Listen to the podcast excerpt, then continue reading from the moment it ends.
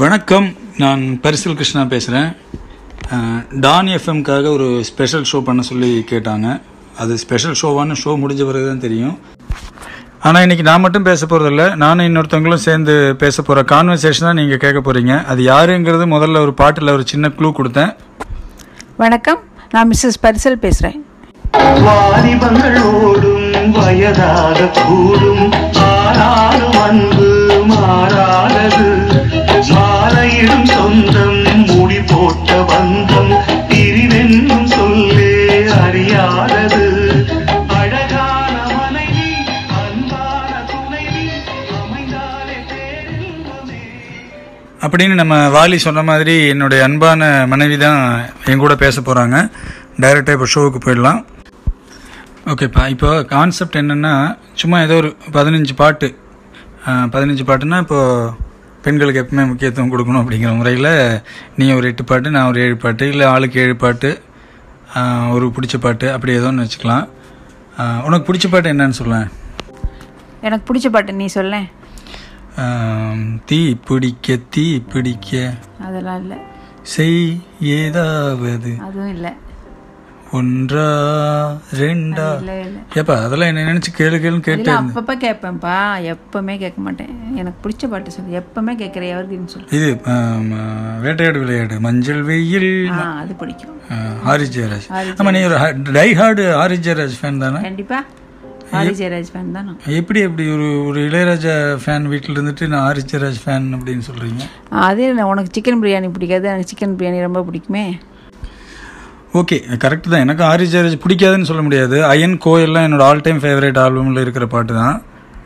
ஆனால் அந்த அளவுக்கு ஏன் நீ இளையராஜாவை கேட்க மாட்டேங்கிற எனக்கு மியூசிக் கேட்டால் டான்ஸ் ஆடணும் குஷி ஆடணும். ஏன் ராஜா சார் ஃபேனுக்குலாம் டான்ஸ் வராதோ? அப்படியெல்லாம் இல்லை. ஆனால் நீ வந்து எப்போவுமே அது கேட்க மாட்டே. மோஸ்ட் ஆஃப் த டைம் நீ வந்து இளையராஜா தான் கேட்டுட்ருக்க எனக்கு வந்து மியூசிக் மாறிட்டே இருக்கும். எனக்கு டிஎஸ்பி பிடிக்கும். இப்போ அனிருத் ரொம்ப பிடிக்கும். உனக்கு அப்படிக்கிட்டே நீ இளையராஜா தானே கேட்குற?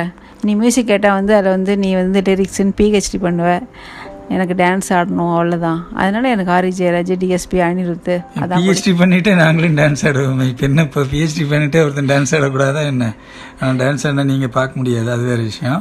அதான் நீ இப்போ எப்போ உன் ஃப்ரெண்ட்ஸ் கூட இல்லை வேறு எந்த மியூசிக் ஏதாவது ஒன்று போட்டாலும் நீ வந்து இளையராஜா பற்றியே தான் பேசுவ. அதனால் உனக்கு இளையராஜா தான் ஃபுல் அண்ட் ஃபுல் உனக்கு இளையராஜா தான் மியூசிக்கில் இல்லை எல்லா பக்கமும் சுற்றினாலும் வீட்டுக்கு வந்தேன் ஆகணுங்கிற மாதிரி தானே. இசையில் எல்லா சுற்றினாலும் இளையராஜிட்ட வந்தேன் ஆகணும். நாங்கள் வந்து அப்பப்போ அப்படி மாறிப்போம். எனக்கு அப்படி டைமிங் டைமிங் மாறணும். எனக்கும் இளையராஜா பிடிக்கும். ஆனால் இப்போதைக்கு வந்து எனக்கு இளையராஜா கொஞ்சம் கம்மியாக பிடிக்கும். டைமுக்கு டைமுக்கு டைமுக்கு மாறுறது எப்படி ஒரு ரசனையாக இருக்க முடியும்? அதுதான் ரசனை. ஒரே ஒரே தாஜ்மஹாலே பார்த்துட்டு இருக்க முடியுமா? ஹம்பி போய் அந்த பழங்காலத்து பில்டிங்லாம் பார்த்து அது ஒரு ரச- ரசனை எல்லாத்தையும் பார்க்கலாம். எல்லாம் ஒரு கலைங்கிற வடிவத்தில் இளையராஜிட்ட தானே முடியுது. அப்படியெல்லாம் இல்லை. அது வேற கலை தாஜ்மஹால் வேற கலை ஹம்பி வேற கலை. எல்லா கலையும் அவர் பண்ணியிருக்காருல்ல? எங்களுக்கு ஆரி ஜெயராஜ் பண்ண கலை எங்களுக்கு ரொம்ப பிடிச்சிருக்கு. சரி ஓகே. நமக்கு சோறு முக்கியங்கிறனால இப்போ இவங்களுக்கு பிடிச்ச பாட்டுக்கு போயிடலாம். தாமரை வரிகளில் ஹரிஹரன் கிரிஷ் நகுல் பாடின வேட்டையாடு விளையாடு படப்பாடல் மஞ்சள் வெயில் மாலை இதே. சரி ஓகே எல்லா பாட்டு கேட்டாங்க. இப்போ அடுத்த டாபிக்கு அடுத்த டாபிக் என்ன பேசுறது? உனக்கு எப்போ சமையலே பிடிக்க மாட்டேங்குது? யாரோட சமையல்? சமையல் பிடிக்குமே? சமையல் பிடிக்கிறது இல்லை உனக்கே சமைக்கல. இன்ட்ரெஸ்ட் வர மாட்டேங்குது.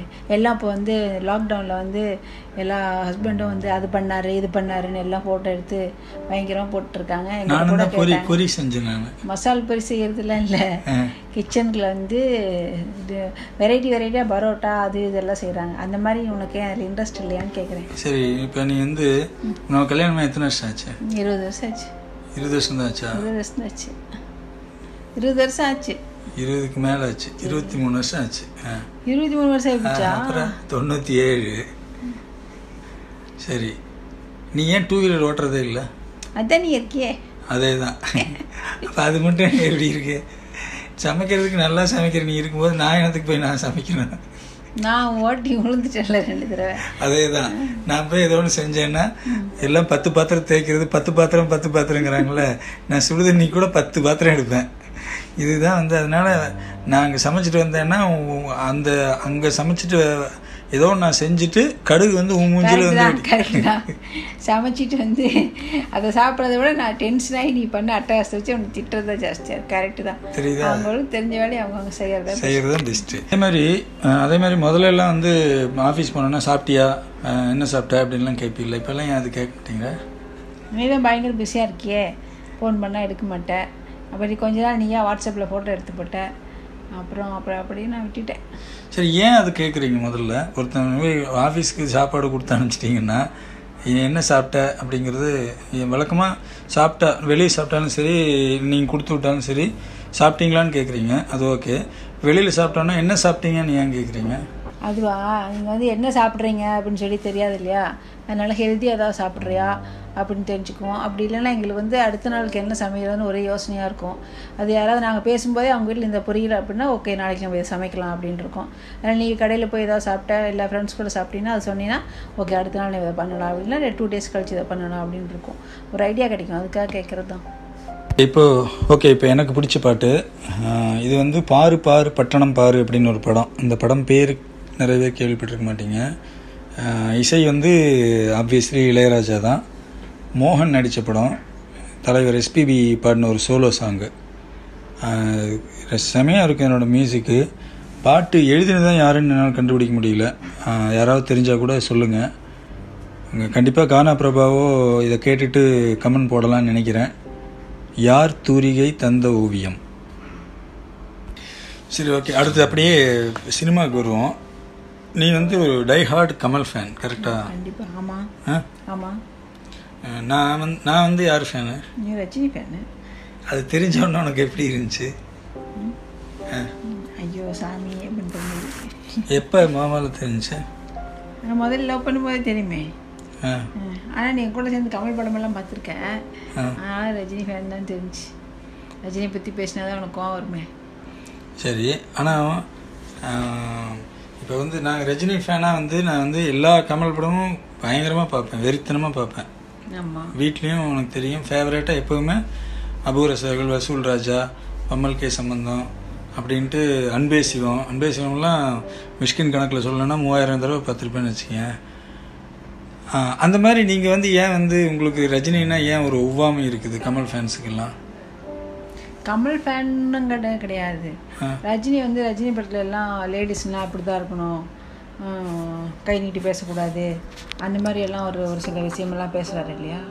அது இப்போ படத்தில் வர்றது தான் கமல் சிங்கார வேணும்ல பொம்பளைக்கு வேணும் அச்சமடம் நானும் இல்லை என்று சொன்னாலே வம்பிழுக்க தோணும் அப்படின்னு பாடலையா அது ஒரு படம் பூராமே அப்படி எடுப்பார். மற்றபடி கமலோட போர்ஷன் யோசிச்சின்னா அவர் எப்பவுமே அவரோட ஒய்ஃப் அந்த பொண்ணுகளை அவர் காட்டுறது எல்லாமே நல்ல ஒரு இதாக தான் இருக்கும் அவரோட ஃபைனில் அவரோட பர்சனல் லைஃப் எல்லாம் நம்ம பேச வேணாம் அவர் வந்து லேடிஸை ட்ரீட் பண்ணுறதுல நல்லா ரொம்ப ஒரு மாதிரி நல்லா மதிப்பார் அவர். அது ஒரு பாயிண்ட்டு இப்ப ரஜினி எப்போ அம்மா எல்லாம் அப்படி வச்சுட்டு அம்மான்னு கிடைக்காதுன்னு கையில் தாங்கி அம்மாவை தான் பாடினாரு ஹீரோயினை பாடலையே. ஹீரோயினை பாடணும். ஹீரோயினை வந்து படைய பாடலாம். ரம்யா கிருஷ்ணன் பட்ட பாடெல்லாம் உலகமே பார்த்துச்சு அதெல்லாம். அதெல்லாம் படத்துக்கு தானே அதெல்லாம். இப்போ வந்து இந்த படத்தில் வந்துட்டு இப்போ ரஜினி மாதிரியான ஒரு ஸ்டார்ஸ் வந்து இப்போ ரஜினி ஆம்பளை அந்த மாதிரி கோணத்தில் நான் சொல்லல. ஒரு சேலபிள் ஸ்டார் ஸ்டார்னு வச்சுக்கேன் இப்போ நயன்தாரானா நயன்தாரா படத்தில் இன்னொரு கேரக்டர் டம்மியா வரணும்னா டம்மியா வந்து ஆகணும் நயன்தாராக்கு தான் அங்கே ஸ்டார்டம் அப்படிங்கும்போது அவங்க பண்ணித்தான் ஆகணும். அது மார்க்கெட்டு பிஸ்னஸ் மார்க்கெட்டு அந்த பிஸ்னஸ் மார்க்கெட் அப்படிங்கிற வகையில் ரஜினி வந்து அந்த பிஸ்னஸ் மார்க்கெட்டில் இருக்கும்போது அவருக்கு ஈக்குவலான ஒரு கேரக்டரை ரம்யா கிருஷ்ணனுக்கு கொடுத்தது ஏன் உங்களுக்கு கண்ணுக்கு தெரியல? அம்மையா கிருஷ்ணன் அப்ப அந்த ஒரு ஒரு விஷயத்துக்காக மட்டும் நான் சொல்லலை. சரியா? மற்றபடி ரஜினி கமல் ரெண்டு பேரையுமே எனக்கு சினிமாவில் நடிகராக தான் தெரியும். நடிகராக தெரியும் போது அவர் என்ன விதமான இதில் வந்து எங்களை வந்து போர்ட்ரேட் பண்ணுறாங்கிற வகையில் எனக்கு கமலை பிடிக்கும். அவ்வளோதான் அந்த வகையில் எனக்கு ரஜினியை பிடிக்காது. அவ்வளோதான் ஓகே. ஆனால் திரும்பவும் நான் அதுதான் கேட்குறேன் இப்போ கமலை வந்து நாங்கள் எல்லா விஷயம் நான் நான் பார்ப்பேன் கொண்டாடுவேன். எனக்கு ரொம்ப பிடிக்கும். பிடிக்காதுன்னெலாம் கிடையாது. ஆனால் ரஜினி ஒரு படி மேலே தான் வச்சுக்கேன். அந்த மாதிரி ஏன் நீங்களுக்கு டோட்டலாக ஒரு எகெயின்ஸ்ட் அதுக்கு ஒரு உளவியல் காரணம் என்ன என்னன்னு நீங்கள் நினைக்கிறேன்? உளவியல் காரணம் அதே தான் அவர் வந்து படத்துக்கு படம் கை நீட்டி பேசாத பொம்பளையாக இருந்து அடக்கமாக இருக்கணும் அப்படின்னு சொல்கிறது எல்லாமே எங்களுக்கு ஒரு மாதிரி ஹர்ட் ஆகுது. அந்த அதனால தான் மெயின் ரீசன் அது மட்டும்தான். அது அந்த கேரக்டர் மத்தபடி அவர் சொல்கிறது தானே? ரஜினி அப்படி இல்லையே? அது எங்களுக்கு தெரியாதே. ரஜினிங்கிறது எங்களை பொறுத்த வரைக்கும் ஒரு நடிகர். ஸ்டார் அவர். அவர் என்ன சொல்றார் படத்தில்? அது மட்டும்தான். அதுவே ரஜினி வந்து லேடிஸை வந்து மதிக்கணும். அது இப்போ அம்மாவாக இருந்தாலும் சரி ஒய்ஃபாக இருந்தாலும் சரி தங்கச்சியாக இருந்தாலும் அவர் தங்கச்சிக்கு அம்மாவுக்கு இம்பார்ட்டன்ஸ் கொடுப்பாரு. அவர் ஹீரோயினை வந்து அதை விட ஒரு படி கீழே தான் வச்சுருப்பார் அவர். அது இல்லாமல் அவர் அவங்களுக்கும் ஒரு ஒரு ஈக்குவலாக அதே மாதிரி மரியாதை கொடுத்துருந்தா அவர் அவர் எவ்வளோ எவ்வளோ லட்சக்கணக்கான பேர் ஃபாலோ பண்ணுறாங்க அது வந்து அவரோட மைண்டில் போயிருந்தது. பண்ணலைங்கிற வருத்தம் இருக்குது எங்களுக்கு. ஆமாம் இந்த எங்களுக்கு எங்களுக்குங்கிறிய யார் இந்த எங்களுக்கு? நாங்கள் பேசும்போது பேசிப்போமே. நிறைய லேடிஸ் அந்த அதே பாயிண்ட் தான் வைக்கிறாங்க. மற்றபடி எல்லாருமே ரஜினி படமெல்லாம் போய் பார்க்குறோம். இருந்தாலும் அது அவர் பண்ணலையே அப்படிங்கிற வருத்தம் இருக்குது அவ்வளோதான் ஓகே இது உங்களுடைய கோணம். இதை பற்றி பேசினா எனக்கு சோறு கிடைக்காது. அதனால் இப்போ உனக்கு பிடிச்ச அடுத்த பாட்டு இந்த பிரசன்னா நடித்த ஒரு பாட்டு ஜேம்ஸ் இந்த மியூசிக் பாட்டு ஒன்று அடிக்கடி கேட்டே இருப்பியே. நான் போகிறேன் மேலே மேலே. நானே நாணயம். படத்தில் நான் போகிறேன் அந்த பாட்டு உனக்கு பிடிக்கும்? பிடிக்கும். ரொம்ப பிடிக்கும் அந்த பாட்டு. பிரசன்னா சூப்பராக இருப்பபடி ரொம்ப பிடிக்கும். ஏன்னா மொதல் பாட்டு கேட்டால் பிருத்திவிராஜ்னா ரெண்டாவது பாட்டு பிரசன்னா அப்படிங்கிற. பாடல எல்லாம் தான் பார்ப்போம். லிரிக்ஸ் மட்டும் பார்ப்போம் நாங்கள் நான் லிரிக்ஸ் பார்ப்பேன். எனக்கு அந்த பாட்டில் வந்து எந்த வரி ரொம்ப பிடிக்கும்னா தாமரை எழுதியிருப்பாங்க. அந்த பாட்டு தாமரை எழுதினது. ஏன் உன்னை பார்த்தேன் என்று உள்ளம் கேள்வி கேட்கும். ஆனாலும் நெஞ்சம் அந்த நேரத்தை நேசிக்கும் அப்படின்ட்டு. வழக்கமாக வந்து எல்லா இந்த காதல்கள் பற்றி எழுதுகிற பாட்டில் எல்லா கவிஞர்களும் எழுதுறது தான் அதில் ரொம்ப எனக்கு பிடிச்சது இந்த மாதிரி வரிகளில் வைரமுத்து வந்து ஆயுதத்தில் எழுதியிருப்பாரு. அந்த சாலையில் நீ வந்து சேராமல் ஆறு டிகிரியில் என் பார்வை சாயாமல் விலகி போயிருந்தால் தொல்லை இல்லை இது வேண்டாத வேலை அப்படின்னு சொல்லிட்டு. கிட்டத்தட்ட அதே அர்த்தம் தர வரிகள் தான் இது. நாணயம் படத்தில் ஜேம்ஸ் சிந்தன் இசையில் S P Balasubrahmanyam K S Chithra பாடின தாமரை வரிகளில் நான் போகிறேன் மேலே மேலே. ஓகே அடுத்த பாட்டுக்கு முன்னாடி அடுத்த டாபிக் கல்யாணம்னு வச்சுக்குவேன். நமக்கு ரெண்டு கல்யாணம் நடந்துச்சுல்ல? ஆமாம். ஆமாம் அதை பற்றி சொல்ல நமக்கு ரெண்டு கல்யாணம் நடந்துச்சா? முதல்ல வந்து எங்கள் வீட்டில் வேண்டாம்னு சொன்னா நீ ஃப்ரெண்ட்ஸ் கூட ஒரு கல்யாணம் பண்ணோமா? அதுக்கப்புறம் பேரண்ட்ஸ் கிட்ட ஓகே வாங்கி ஒரு பழனியில் வச்சு கல்யாணம் பண்ணோமா? இப்போல்லாம் அப்படி கிடையாது. இப்போல்லாம் ஒரே கல்யாணம். அதுவும் செட் ஆகலைன்னா உடனே டைவர்ஸ் பண்ணிடுறாங்க. அப்படி தான் அப்போ இப்போ இப்போ எப்படி இருக்கணுங்கிற இப்போ இருக்கிற காலகட்டத்தில் கல்யாணங்கிறது எப்படி மாறி இருக்குங்கிற? இப்போ என்ன இப்போ பொண்ணு வந்துட்டு சம்பாதிக்கிறாங்க. நாங்கள் இருந்த மாதிரி கஷ்டப்பட மாட்டோம் அப்படிங்கிறாங்க நாங்கள் வந்து அட்ஜஸ்ட் பண்ணோம். இப்படிலாம் அட்ஜஸ்ட் பண்ண வேண்டியதில்லை. அம்மாக்களே வந்து இப்போல்லாம் விரும்புறதில்ல. பொண்ணு போய் எப்படியெல்லாம் கஷ்டப்படணும் அப்படின்னு சொல்லிட்டெல்லாம். அவங்க சம்பாதிக்கிறாங்க. அவளுக்கு பிடிச்சதை அவள் செய்யட்டும். அப்படி தான் சொல்கிறாங்க அதனால் மோஸ்ட் ஆஃப் த கேசஸ் வந்து இப்போ வந்து அந்த அட்ஜஸ்ட்மெண்ட்டு கிடையாது இப்போது அதனால் ப்ராப்ளம் இப்போத்த கல்யாணத்தில். அது நீ பார்க்குற சர்க்கிள் இருக்கலாம். இன்னுமே வந்து நல்ல மாப்பிள்ளை வேணும். மாப்பிள்ளைக்கு அடங்கி இருக்கணும். வீட்டோட இருக்கணும். நீ நீ இப்போ மாப்பிள்ளை இப்படி இருந்தீன்னா புகுந்த வீட்டில் போய் என்ன பண்ணுவேன் அப்படின்னு திட்டுற அம்மாக்களும் இருக்கத்தானே செய்கிறாங்க கொஞ்சம் இருக்காங்க. இப்போ அந்த ஆனால் மெஜாரிட்டி இப்போ அப்படி இல்லைன்னு தான் நினைக்கிறேன். இப்போ அது க்ரோ அது நல்லதுங்கிறியா என்ன நினைக்கிற நீ? நல்ல விஷயந்தான் அதாவது என்ன பண்ணாலும் அட்ஜஸ்ட் பண்ணிட்டு இருக்கணும் அப்படிங்கிற அது வந்து இப்போ கிடையாது. இப்போ எந்த அம்மாவும் அப்படி சொல்கிறது கிடையாது. அதுக்காக எதையுமே அட்ஜஸ்ட் பண்ணாத அப்படின்னு சொல்கிறதும் தப்பாக தான் இருக்குது ஒரு அட்ஜஸ்ட் பண்ண வேண்டிய விஷயத்தில் கொஞ்சம் பண்ணணும்.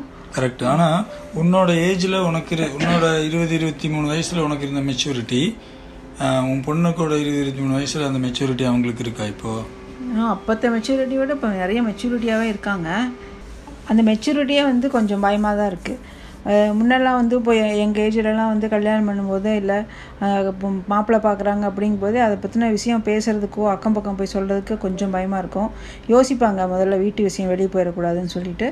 ஆனால் இப்போல்லாம் அப்படி இல்லை. அது முதல்ல இந்த மாதிரி ஒரு அலையன்ஸ் பார்க்க ஆரம்பிக்கிறாங்க அப்படிங்கும்போதே அவங்களுக்கு ஏகப்பட்ட அட்வைஸ் வந்துடுது அதில் போய் ஃபேஸ்புக்கில் பார்த்துட்றாங்க மாப்பிள்ளை ப்ரொஃபைலை ட்விட்டரில் பார்த்துட்றாங்க எல்லாம் பார்த்துட்டு அவங்க பண்ணி முடிவு பண்ணி எடுக்கிறக்கே எடுக்கறதுக்கே கிட்டத்தட்ட ஒரு ஒரு வருஷம் டைம் எடுத்துக்கிறாங்க. அதுக்கப்புறம் பார்த்து இந்த மெச்சூரிட்டி வந்து ஒரு வகையில் நல்லதாக இருக்குது ஒரு வகையில் கெட்டதாக இருக்குது ஓகே இப்போ எனக்கு பிடிச்ச பாட்டு இந்த பாட்டு வந்து நான் எனக்கு தெரிஞ்சு ஒரு ஐம்பது பேருக்காவது இதை ஐம்பது பேர் நல்ல கணக்கு தான். ஐம்பது பேருக்காவது இந்த பாட்டை அறிமுகப்படுத்தியிருப்பேன். ட்விட்டர்லேயே இப்போ நிறைய பேருக்கு இந்த பாட்டை நான் சொல்லும்போது ஃபஸ்ட் டைம் நான் கேட்டேன் கேட்குறேன் அப்படின்னாங்க. இதுலேயும் நிறைய பேர் கேட்கணும்னு ஆசைப்பட்றேன். இன்னிசை மழை அப்படின்னு படம் பேர். படத்தோட டைரக்ஷன் வந்து நம்ம தளபதி விஜயோட அம்மா சோபா சந்திரசேகர் டைரக்ஷன் இசை இளையராஜா. மங்கைனி மாங்கனி அப்படிங்கிற பாட்டு. பல்லவி மட்டும் பார்த்தீங்கன்னா எஸ் என் சுரேந்தர் பாடியிருப்பார்.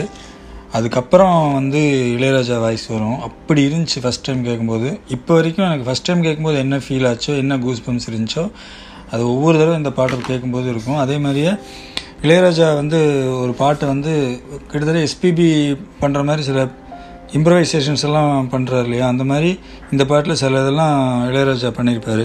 கேளுங்க. இன்னிசை மழை படத்தில் எஸ் என் சுரேந்தர் இளையராஜா குரலில் வாலி எழுதின மங்கைனி மாங்கனி பாடல். சரி நீ முதல்லலாம் ட்ரிப்பு போவல அடிக்கடி? மாதத்துக்கு ரெண்டு ட்ரிப்பெல்லாம் போவேன் இப்போல்லாம் நீ அதிகமாக போகிறதில்ல இங்கே வந்து போயிட்டு இருந்தா இப்போ சரியாக போகிறதில்ல உனக்கு எந்த ஊர் ரொம்ப பிடிக்கும்? நீ ஏன் ட்ரிப்புக்கு போகிற ஏதாவது சொல்ல. எது மாதம் ரெண்டா? நான் என்ன அம்பானி பேரனா? வருஷம் ரெண்டா மாதம் ரெண்டா? ஆமாம் கரெக்ட் கரெக்ட் வருஷம் ரெண்டு ட்ரிப் ஆ, வருஷம் ரெண்டு ட்ரிப்பு அதாவது திருப்பூர் கோயம்புத்தூர் உடன்பேட்டையிலேருந்து ஊட்டியும் குன்னூரும் கோத்தகிரியும் பக்கம். அங்கே வந்து அங்கே ஒரு ஃப்ரெண்டோட இது இருக்குது. அதனால் அங்கே ஒரு ரெண்டரை மணி நேரம் அப்படியே போவோம் வருவோம். வருஷத்துக்கு ரெண்டு தடவைலாம் ஒரு மேட்டரே கிடையாது. சென்னையிலேருந்து போகிறதுனா அப்படி இல்லைன்னா சென்னை அங்கேருந்து வந்து ஏற்காடு வருவோம்.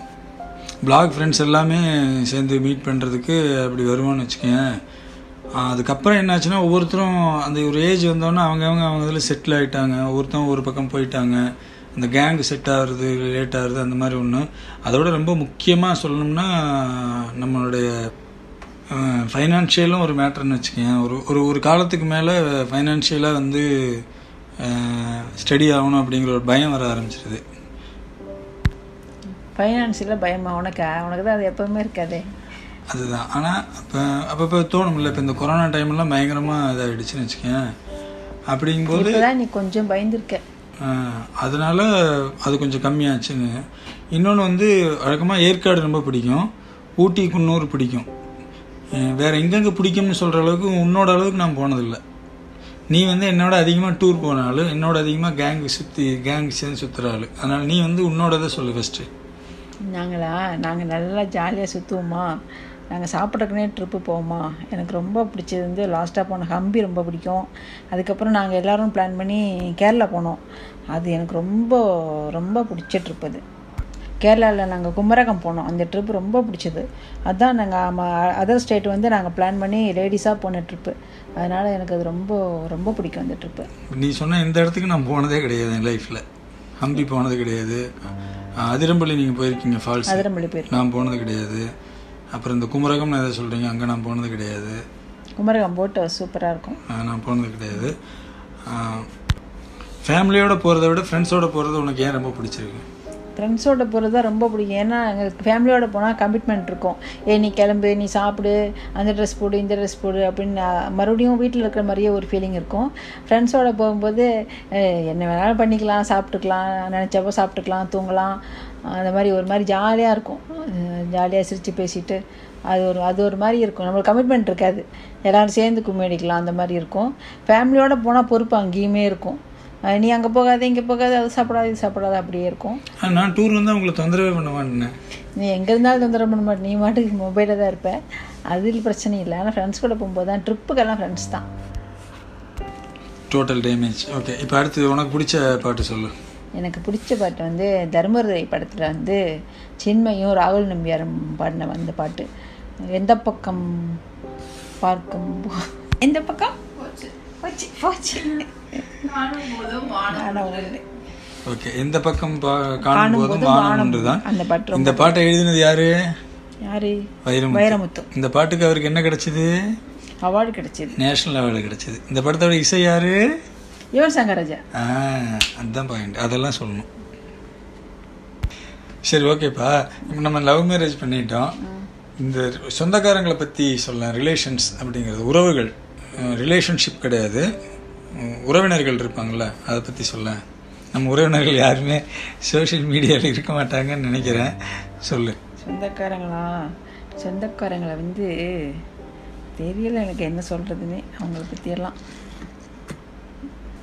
இல்லை இல்லை அப்படி இல்லை. அதாவது நான் என்ன கேட்குறேன்னா இப்போ நம்மளோட விட்டுறேன். இப்போ ஜென்ரலாக இப்போ இப்போ இதுக்கு இப்போ நிறைய பேர் லவ் மேரேஜ் பண்ணுறாங்க ஒரு லவ் மேரேஜ்லேயோ அல்லது ஒரு மேரேஜ்லேயோ உறவினர்களோட பங்கு எப்படி இருக்கும் அப்படின்னு நினைக்கிறேன் எப்படி இருக்கணும்? எப்படி இருக்குது பொதுவாக சொந்தக்காரங்க வந்து என்ன நினச்சிக்கிறாங்கன்னா அவங்க தான் அவங்க வந்து நமக்கு எல்லாம் பண்ணி கொடுக்கணும். அவங்கக்கிட்ட நம்ம எல்லாம் போய் கேட்கணும். நம்ம இல்லாமல் அவங்க எதுவும் பண்ணக்கூடாது. அந்த மாதிரியான ஒரு தாட்டில் தான் இருக்காங்க. அதனாலேயே தான் நிறைய ப்ராப்ளம்ஸ் வருது. பட் அவங்க வந்து எப்படி இருக்கணும்னா சப்போர்ட்டிவாக இருக்கணும். என்ன பண்ணாலும் சப்போர்ட்டிவாக இருக்கணும். விட்டு கொடுக்காமல் இருக்கணும். ஆனால் அதெல்லாம் அவங்க பண்ணாமல் வந்து அதை வந்து ஒரு இதாக எடுத்துகிட்டு அவங்க வந்து மற்ற நம்ம போய் ஹெல்ப் கேட்போம். அவங்க அதை பண்ணிவிட்டு மற்றவங்ககிட்ட போய் அவங்க வீட்டில் அப்படி நடந்துச்சு அவங்க நடந்துச்சுன்னு அப்படின்னு அது ஒரு மாதிரி பேடாக சொல்லிகிட்டு இருப்பாங்க. அதனால தான் சொந்தக்காரங்கன்னா இப்போ எல்லாருக்குமே கொஞ்சம் இப்போ இருக்கிற குழந்தைகள பாரு யாருக்கிட்ட சொந்தக்காரங்கன்னா அவ்வளோ டச்சே இருக்காது. அதுக்கு பேரண்ட்ஸ் அவாய்ட் பண்ண காரணமே வந்து அதுதான். அந்த மாதிரியான ஒரு பேட் ஒப்பீனியனை வந்து வெளி அவுட் சைடு கொண்டு நம்மளை சேர்த்து விட்டுருவாங்க. ஆனால் நிறைய இதில் பார்த்தீங்கன்னா ஒரு கஷ்ட காலத்தில் அவங்க தான் வந்து நிற்கிறாங்க பண்ணுறாங்க போகிறாங்கன்னு நிறைய ஃபேமிலிஸில் சொல்லப்படுது தானே? ஆ சொல்லப்படுது. இப்போ கூட லவ் பண்ணுறவங்கள வந்து லவ் பண்ணினா நீ கஷ்டப்படுவேன் அரேஞ்ச் மேரேஜ் பண்ணால் தான் சொந்தக்காரங்க ஏதாவது கஷ்டம்னா வந்து நிற்பாங்கன்னு சொல்லி நிறைய லவ் மேரேஜ் பேரண்ட்ஸ் வந்து அந்த மாதிரி லவ் பண்ணதை கட் பண்ணி விட்டுட்டு அரேஞ்ச் பண்ணி கல்யாணம் பண்ணலாம் பண்ணி வைக்கிறாங்க. அந்த மாதிரி நம்பிக்கைலாம் இருக்குது இன்னுமே.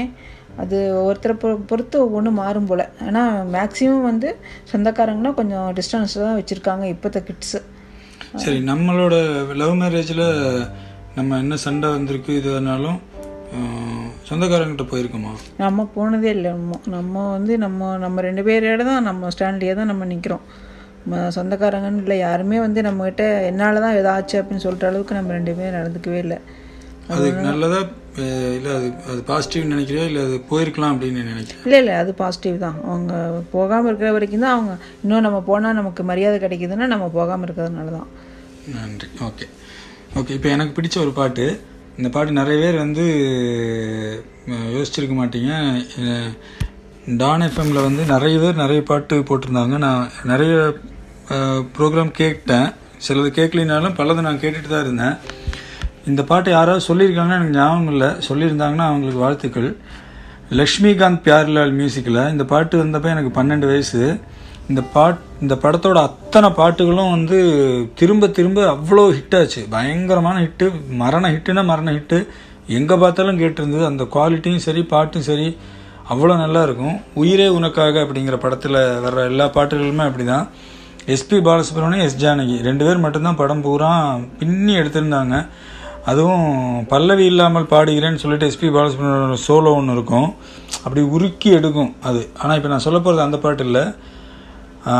தேனூரும் ராகம் அப்படின்னு ஒரு பாட்டு. எஸ் ஜானகியோட குரலில் வைரமுத்து எழுதின பாட்டு. லக்ஷ்மிகாந்த் பியார்லால் மியூசிக் உயிரே உனக்காக படம்.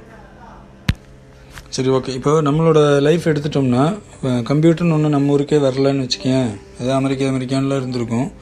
அந்த மாதிரி டயத்தில் ஆரம்பித்து கம்ப்யூட்டர் வந்து அப்புறம் இணையம்னு என்ன தெரியாமல் இணையம்னு இன்டர்நெட்னு புக்கெல்லாம் வாங்கி படித்து சோஷியல் மீடியாங்கிற ஒரு வார்த்தையே இல்லை அப்படின்னு இல்லாமல் அப்புறம் சோஷியல் மீடியா வந்து சோஷியல் மீடியாவுக்குள்ளெல்லாம் வந்து இப்போ இருக்கோம்.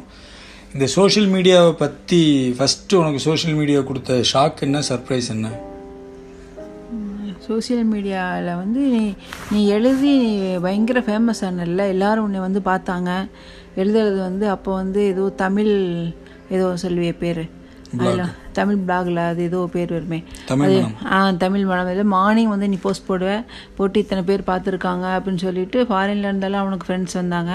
அப்போ தான் பயங்கரமாக இருந்தது. என்ன இப்படி அப்படின்னு சொல்லிட்டு புக் எழுதுறது இல்லாமல் அதில் நீ எழுதுன. அதுக்கப்புறம் தான் வந்து ஒரு நாள் நம்ம ஏதோ படம் பார்க்க போகும்போது இப்போ ஃபேஸ்புக்குன்னு ஒன்று வந்திருக்குன்னு ஆ, கோயம்புத்தூர் நினைக்கிறேன். தேட்டரில் வந்து ஃபேஸ்புக்கில் இல்லைன்னு ஏதோ ஹிந்திக்கார பொண்ணு ரெண்டு பேர் பேசிட்டு போனாங்க. அப்போ அதை நான் கேட்டேன் என்னென்னு? புதுசாக ஒன்று வந்திருக்கு அப்படின்னேன் அப்போ கூட அது எனக்கு என்னன்னு தெரியல. அதுக்கப்புறம் அதில் போய் பார்த்தா நீ தான் எனக்கு ஐடி ஓப்பன் பண்ணி கொடுத்த. அதில் பார்த்தா என்னென்னமோ வந்துச்சு. ஆனால் நல்லா தான் இருந்தது அது ஒரு மாதிரி. ஆனால் அதில் உனக்கு கிடைச்ச ரீச் தான் எனக்கு ரொம்ப பிடிச்சது. ஆஹ் பரிசல் கிருஷ்ணாவா நீ வந்து பரிசல்காரன்? பரிசல்காரனா. நீ வந்து எல்லாத்துக்கும் தெரிய ஆரம்பிச்ச. நீ வந்து ரொம்ப இன்ட்ரெஸ்டாக அப்போ வந்து நீ எழுத ஆரம்பிச்ச. ஆஹ் அது நல்லா இருந்தது எனக்கு. அது கேட்கும்போதும் பார்க்கும்போதும். ஆனால் அதுக்கப்புறம் வந்து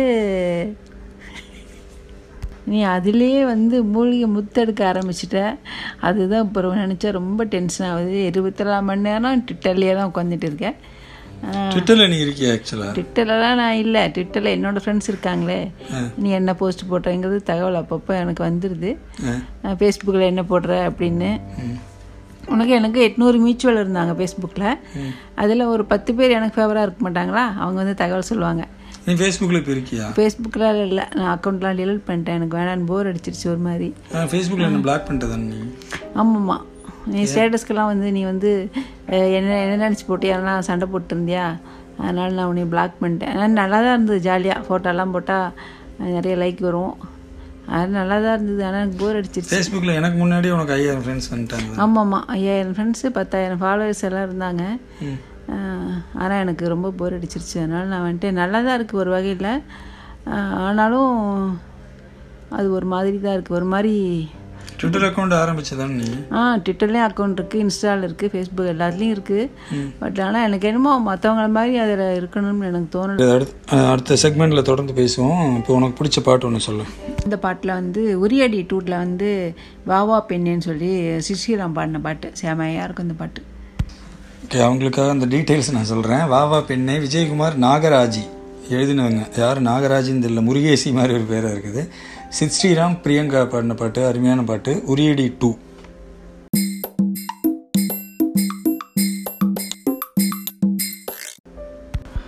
ஓகே அடுத்தது இப்போ டிவி பார்க்குறத பற்றி வச்சுக்கலாம். டிவியில் வந்து முதல்ல படம் போடுறதெல்லாம் பயங்கர எக்ஸைட்டிங்காக பார்த்துட்டு இருந்தோம் இப்போ படம் பார்க்குறதில்ல. அப்புறம் சீரியல் சீரியல்கள் ரொம்ப பாட்டு ரொம்ப பார்த்துட்டு இருந்தோம் இப்போ பாட்டுக்கு நிறைய யூடியூப் யூடியூப்னு வந்துருச்சு. சீரியல்கள் பார்த்துட்டு இருந்தோம் இந்த சீரியல்கள் சீரீஸ் இருக்குல்ல. இது ரெண்டுக்கு இருக்கிற டிஃப்ரென்ஸ் சொல்லேன். டிஃப்ரென்ஸ்னால் என்ன சொல்கிறேன்னா இப்போது சீரியஸ் வந்து தொடர்ந்து பார்க்குறோம். அதில் நிறைய இம்ப்ரூவைசேஷன் வந்துருச்சு. கேம் ஆஃப் த்ரோன் ஆகட்டும் மணி ஹீஸ்ட் ஆகட்டும் அவ்வளோ இதெல்லாம் அவ்வளோ இதெல்லாம் வந்துருச்சு. இதெல்லாம் தாண்டியும் மௌனராகம் சித்தி டூங்கிற சீரியல் சீரியல்களுக்கு என்ன மதிப்பு? ஏன் அதை பார்க்குறாங்க?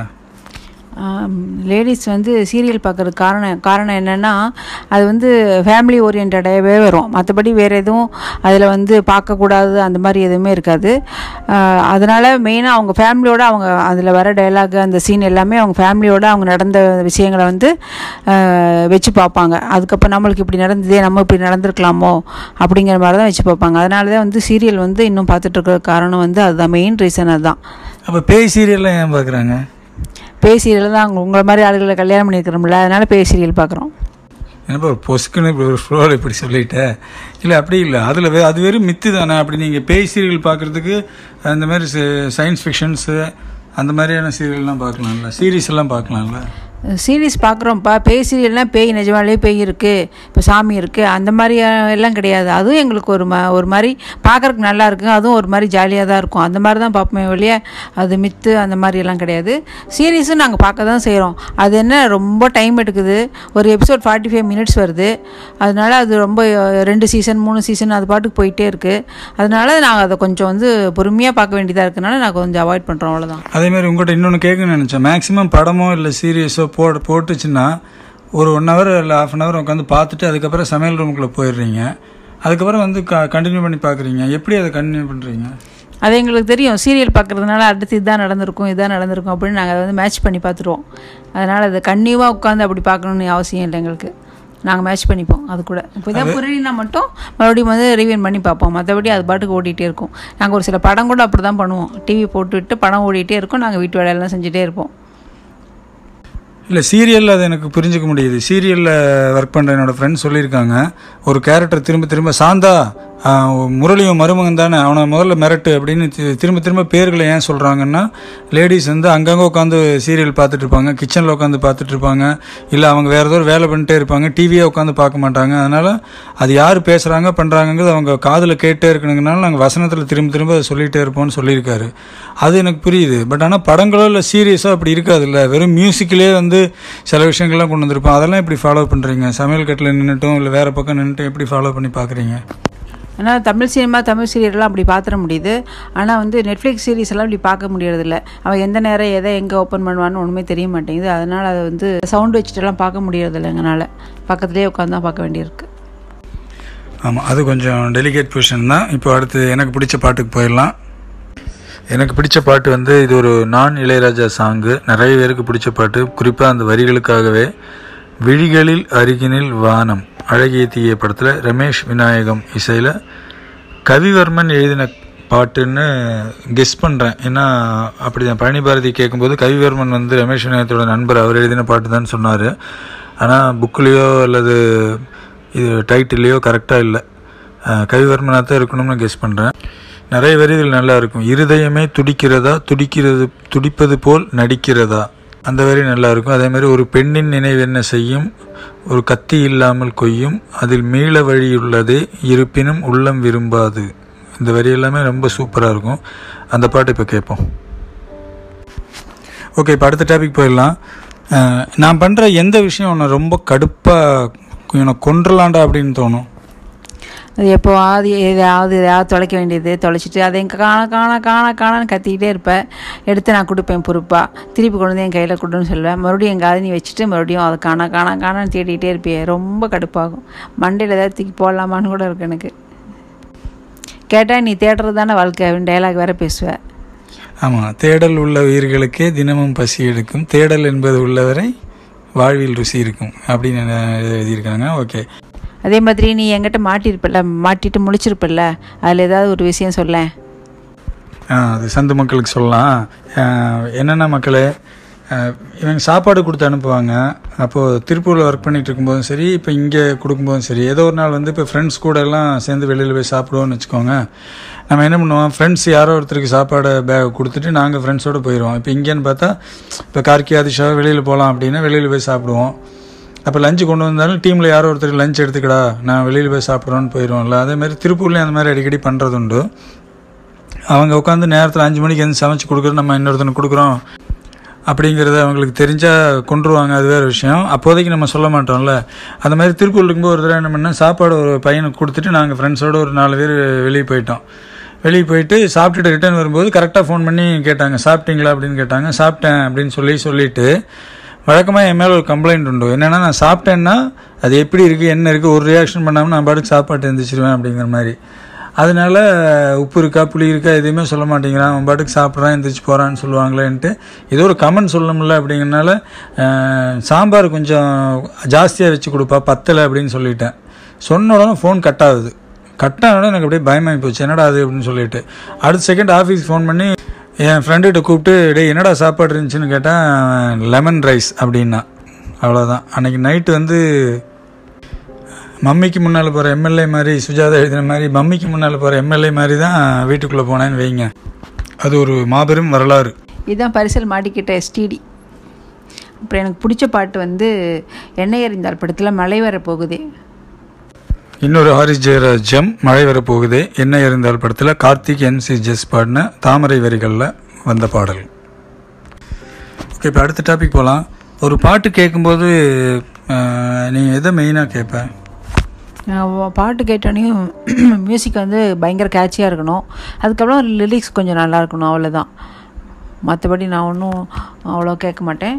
ஆனால் நீ ஏப்பா அவ்வளோ இன்ட்ரெஸ்ட்டாக ஒவ்வொரு வரியும் பிரித்து பிரித்து ஒவ்வொரு மியூசிக்கும் பிரித்து பிரித்து இது வந்து தபேலா இது வந்து புல்லாங்குழல் இது வந்து ட்ரம்ஸு அப்படின்னு பிரித்து பிரித்து அதை வந்து இப்போது ஜாலியாக ஒரு நாலு நிமிஷம் பாட்டு நான் நாலு நிமிஷத்தில் முடிக்காமல் அதே நீ நாற்பது நிமிஷத்தில் நீ வந்து கேட்குற. இல்லை இல்லை. பாட்டு வந்த புதுசில் ஒரு நாலு நிமிஷம் தான் கேட்போம். இப்போ உய்யால உய்ய அந்த பாட்டெல்லாம் வந்துட்டு நாலு நிமிஷம் அஞ்சு நிமிஷம் கேட்குறது தான். ஆனால் பின்னாடி நிறைய தடவை திரும்ப திரும்ப கேட்கும்போது அதுக்குள்ளே நிறைய லேயர்ஸ் இருக்கும். அந்த லேயர்ஸை ரசிக்கிறது வந்து ஒரு இன்ட்ரெஸ்டிங்காக இருக்கும். வாக்கிங் போகும்போது வந்து ஒவ்வொரு ஒவ்வொரு வாரமும் ஒவ்வொரு கான்செப்ட் இல்லைனா ஒவ்வொரு மாதம் ஒவ்வொரு கான்செப்ட்னு வச்சுக்கேன். இந்த இந்த மாதம் வந்து ஏஆர் ரகுமான் ஃபீமேல் வாய்ஸில் என்னென்ன பாட்டு போட்டிருக்காரு என்னென்ன பண்ணியிருக்காரு ஏஆர் ரகுமான் ஹரிஹரன் எப்படி எப்படி யூஸ் பண்ணியிருக்காரு? இளையராஜா ஹரிஹரன் எப்படி எப்படி யூஸ் பண்ணியிருக்காரு? ஹாரி ஜெயராஜ் பாட்டில் என்னென்ன பீட்ஸ் ரித்தம் அதிகமாக இருக்கும்? அப்படின்லாம் கேட்கும்போது என்ன ஆகும்னா அந்த பாட்டை சும்மா போகிற போக்கில் கேட்காம அது ஒரு பயங்கர இன்ட்ரெஸ்டிங்காக உள்ளே போயிட்டே இருக்கும். அதே மாதிரி வரிகளை கேட்குறது சொல்லணும்னா நிறைய வரிகள் கேட்ட பிறகு ஆச்சரியப்பட்டிருக்கேன். ஐயோ இதில் இவ்வளோ விஷயம் இருக்கான்னு. அப்படி ஆச்சரியம் ஜாஸ்தியாக ஜாஸ்தியாக நிறைய தேடி தேடி கேட்க ஆரம்பித்து அதில் இன்ட்ரெஸ்ட் வந்துச்சு. அந்த என்சுவாசா காட்டுறேன் அந்த பாட்டு பற்றி சொல்லேன். அது ஏற்கனவே இந்த டான் எஃப்எம்மில் கோதைன்னு அவங்க இந்த பாட்டை கேட்டிருந்தாங்க. தத்தி ஆடுது தாவி ஆடுது அந்த பாட்டை. அப்போ கூட நான் சொல்லியிருந்தேன் இதை பற்றி ஒரு த்ரெட்டு போடுறேன்னு சொன்னேன். அதுக்கப்புறம் தொடர்ச்சியான வேலைகளால் போட முடியல. அந்த பாட்டில் பார்த்தீங்கன்னா ஜில்லல்லவா சில்லல்லவா காதல் நயாகரா அந்த பாட்டில் பார்த்தீங்கன்னா வாலி எழுதினது தான் வாலியோட பாட்டில் மேக்ஸிமம் பார்த்தீங்கன்னா கரண்ட் மேட்ரு ஏதோ ஒன்று கொண்டு வந்துருவார்.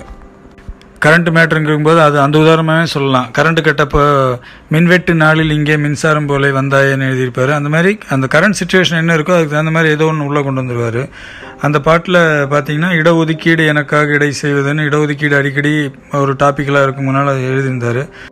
அதே மாதிரி இதில் எழுதியிருப்பார் உன்னில் உருவான ஆசைகள் என்ன அன்பே அந்த வெங்காய விலை போல இறங்காதுன்னு சொல்லிட்டு. ஒவ்வொரு பாட்டையும் எடுத்துகிட்டு அந்த காலகட்டத்தில் அங்கே கரண்ட்டாக நாட்டில் என்ன நடந்ததுன்னு நம்ம படிச்சுக்கலாம். அந்த மாதிரி இதில் இருக்கும். அப்போ வெங்காய விலை ரொம்ப ஜாஸ்தியாக இருந்துச்சு அது பரபரப்பாக பேசப்பட்டிருந்தது அப்படிங்கிறது ஒரு முக்கியமான விஷயம். அது இந்த பாட்டில் இருக்கும். ஆனால் இந்த இடஒதுக்கீடு வெங்காய விலை இது ரெண்டையும் தாண்டி இந்த பாட்டில் எனக்கு ரொம்ப பிடிச்ச ஒரு விஷயம் ஒன்று இருக்குது அது என்னென்னா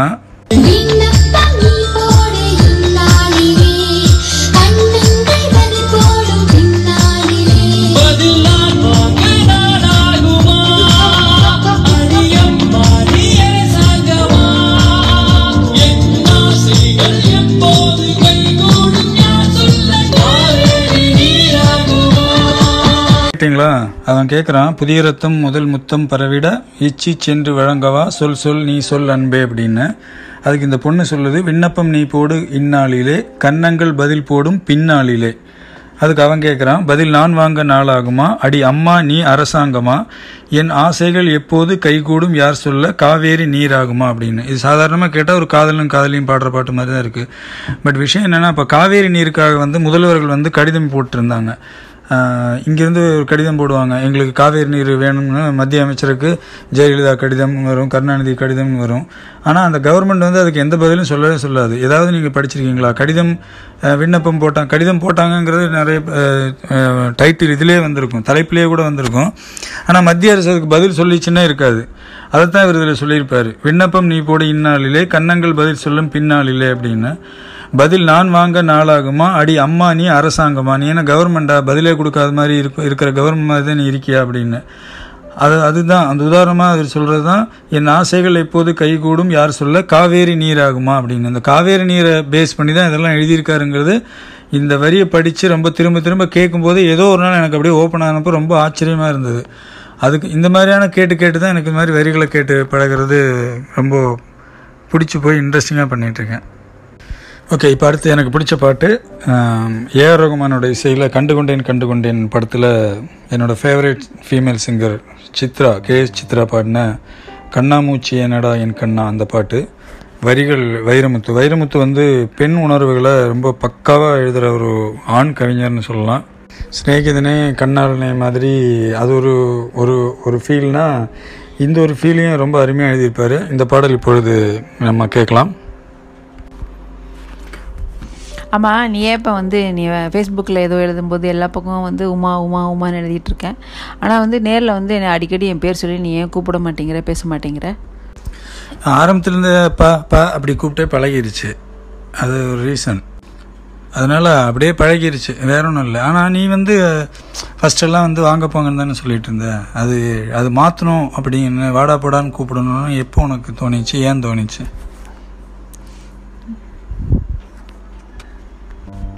அது திடீர்னு அப்படியே தோணுச்சு. ஏன் நம்ம வந்து வாங்க போங்கன்னு கூப்பிட்ருக்கோம் என்ன வாங்க போகணும்னு கூப்பிடணும் அப்படின்னு தோணிச்சா இல்லை? அப்படியெல்லாம் இல்லை. லீவா போகணுன்னு கூப்பிடும்போது நல்லா தான் இருந்தது.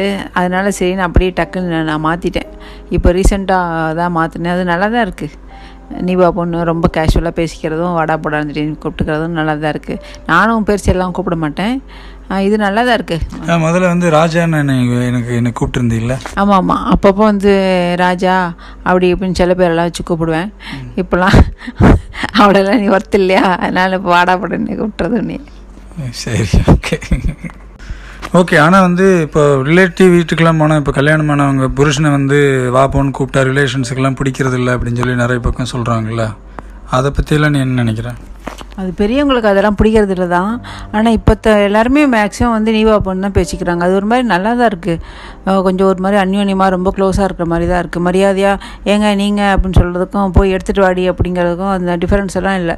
ரெண்டு பேருமே நீவா பொண்ணு பேசிக்கிறது நல்லா இருக்குது அப்படியே பேசிக்கலாம். தப்பு இல்லை ஓகே இப்போ அடுத்து உனக்கு பிடிச்ச பாட்டு சொல்லு. எனக்கு பிடிச்ச பாட்டு ரெமோ படத்தில் வந்து சிரிக்காதே. அந்த பாட்டு எனக்கு ரொம்ப பிடிக்கும்.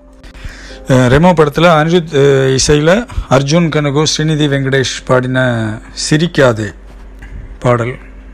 பாடல் வரிகள் விக்னேஷ் சிவன்.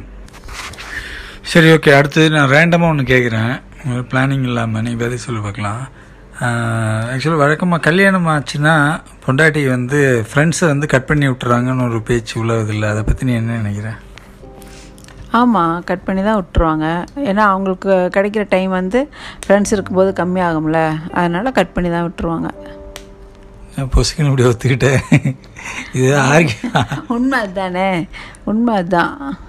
அதனால் கட் பண்ணி தான் விட்டுருவாங்க.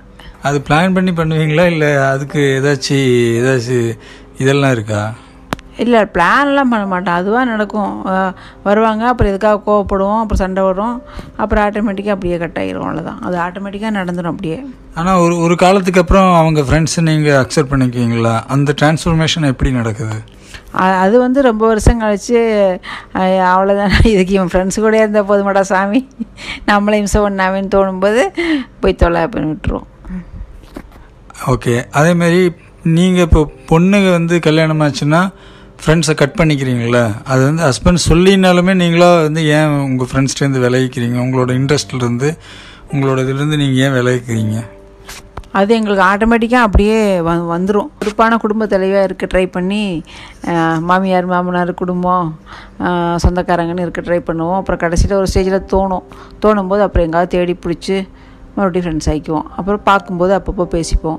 ஆனால் இப்போ கொஞ்சம் ஈஸியாக இருக்குது வாட்ஸ்அப் குரூப்பெல்லாம் இருக்கிறதுனால அது கொஞ்சம் ஈஸியாக இருக்குது அதெல்லாம் கட் ஆகிறதில்ல இப்போது நல்லா நார்மலாக பேசிகிட்டு தான் இருக்கோம். அது நல்லா தான் இருக்குது ரொம்ப லாங் கேப்புக்கு அப்புறம் எல்லாம் பார்த்து பேசுறது குரூப்பில் பேசிக்கிறதெல்லாம் நல்லாயிருக்கு ஆ, அது உங்களுக்கு கிடைக்கிது இல்லை இப்போ இப்போ இருக்கிற பொண்ணுங்க இப்போ வாட்ஸ்அப்போடயே வராங்க போகிறாங்க மீன்ஸ் வாட்ஸ்அப் அவங்க இரு- பிறக்க வாட்ஸ்அப் இருக்குன்னு வச்சுக்கோங்க என்னமோ வளர்றேன். ஓகே இப்போ நீ வந்து அப்போ இருக்கும்போது இவங்களெல்லாம் பிடிக்க முடியுமான்னு தெரியாது. அப்புறம் ஃபேஸ்புக்னு ஒன்று வந்து நிறைய பேரை பிடிக்க முடிஞ்சுச்சு. இப்போ குரூப் ஆரம்பிச்சிச்சுன்னு சொல்லும்போது அந்த பழைய இன்டென்ஸ் அந்த பழைய இது அப்படியே கண்டினியூ ஆகுதா? ஆ அது அப்படியே தான் இருக்குது அப்போ காலேஜில் யார் யார் குரூப்பாக இருந்தாங்களோ அவங்க அப்படியே தான் குரூப் உனக்கு ராதிகான்னு ஒரு ஃப்ரெண்ட் இருந்தாங்க.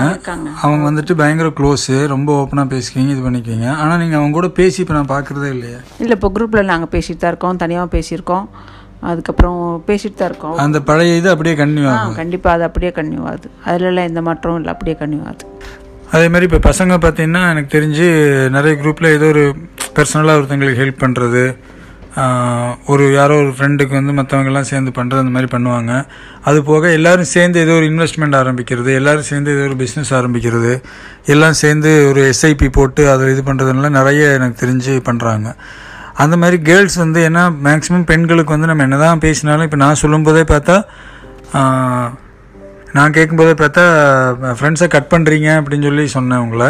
அதுக்கப்புறம் நாங்கள் சொல்லினாலும் நீங்கள் ஏன் கட் பண்ணிக்கிறீங்கன்னு கேட்டேன். அதாவது மென் சைடு தான் எனக்கு திங்க் பண்ணல பாய்ஸு அப்படி இருக்கும்போது ஹஸ்பண்டு அவங்களெல்லாம் தாண்டி நீங்கள் இந்த மாதிரியான ஆக்டிவாக ஏதாவது பண்ணுறதுக்கு உங்களுக்கெல்லாம் நீங்கள் பண்ணிகிட்ருக்கீங்களா அதெல்லாம் அப்போ அப்போ தான் இருந்தது. அந்த மாதிரி எல்லாம் ஹஸ்பண்டை கேட்கணும் மாமியார் மாமனாரை கேட்கணும்.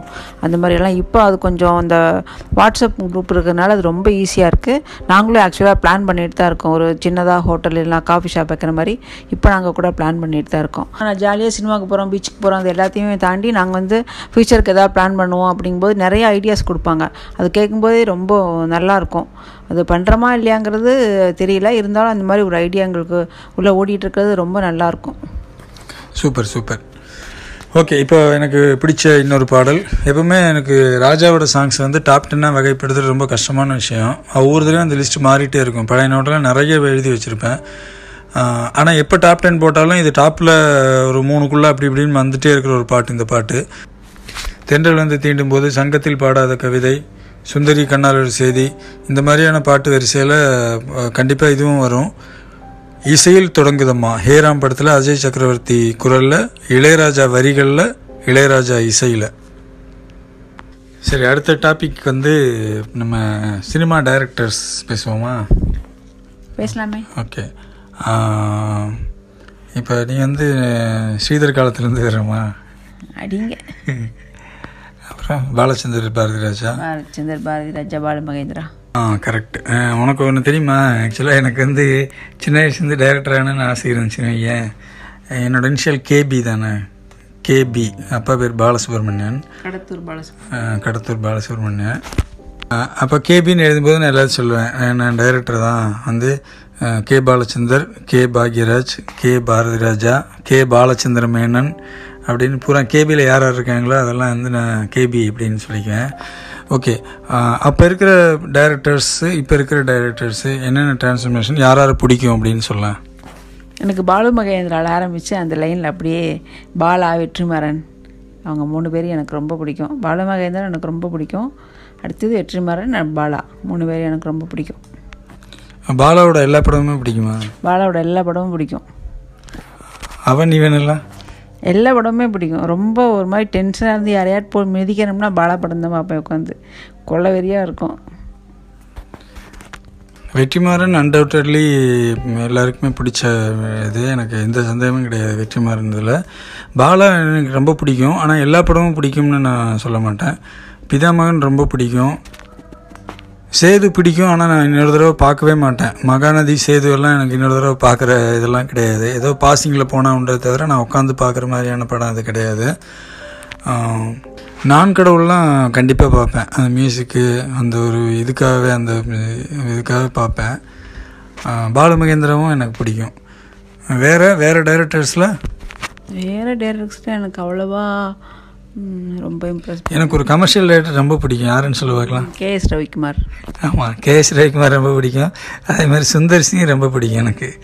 ஏன்னா ஹரியும் பிடிக்கும். ஹரியும் வந்து ரொம்ப போர் அடிச்சுன்னா சிங்கம் போட்டு உட்காந்துருவேன் நம்ம ஆஃபீஸுக்கு அஞ்சு நிமிஷத்தில் போனோம்னா சிங்கம் ஒரு பத்து நிமிஷம் பார்த்துட்டு போனோம்னா ரெண்டு நிமிஷத்தில் போயிடலாம். அந்த மாதிரி இருக்கும்.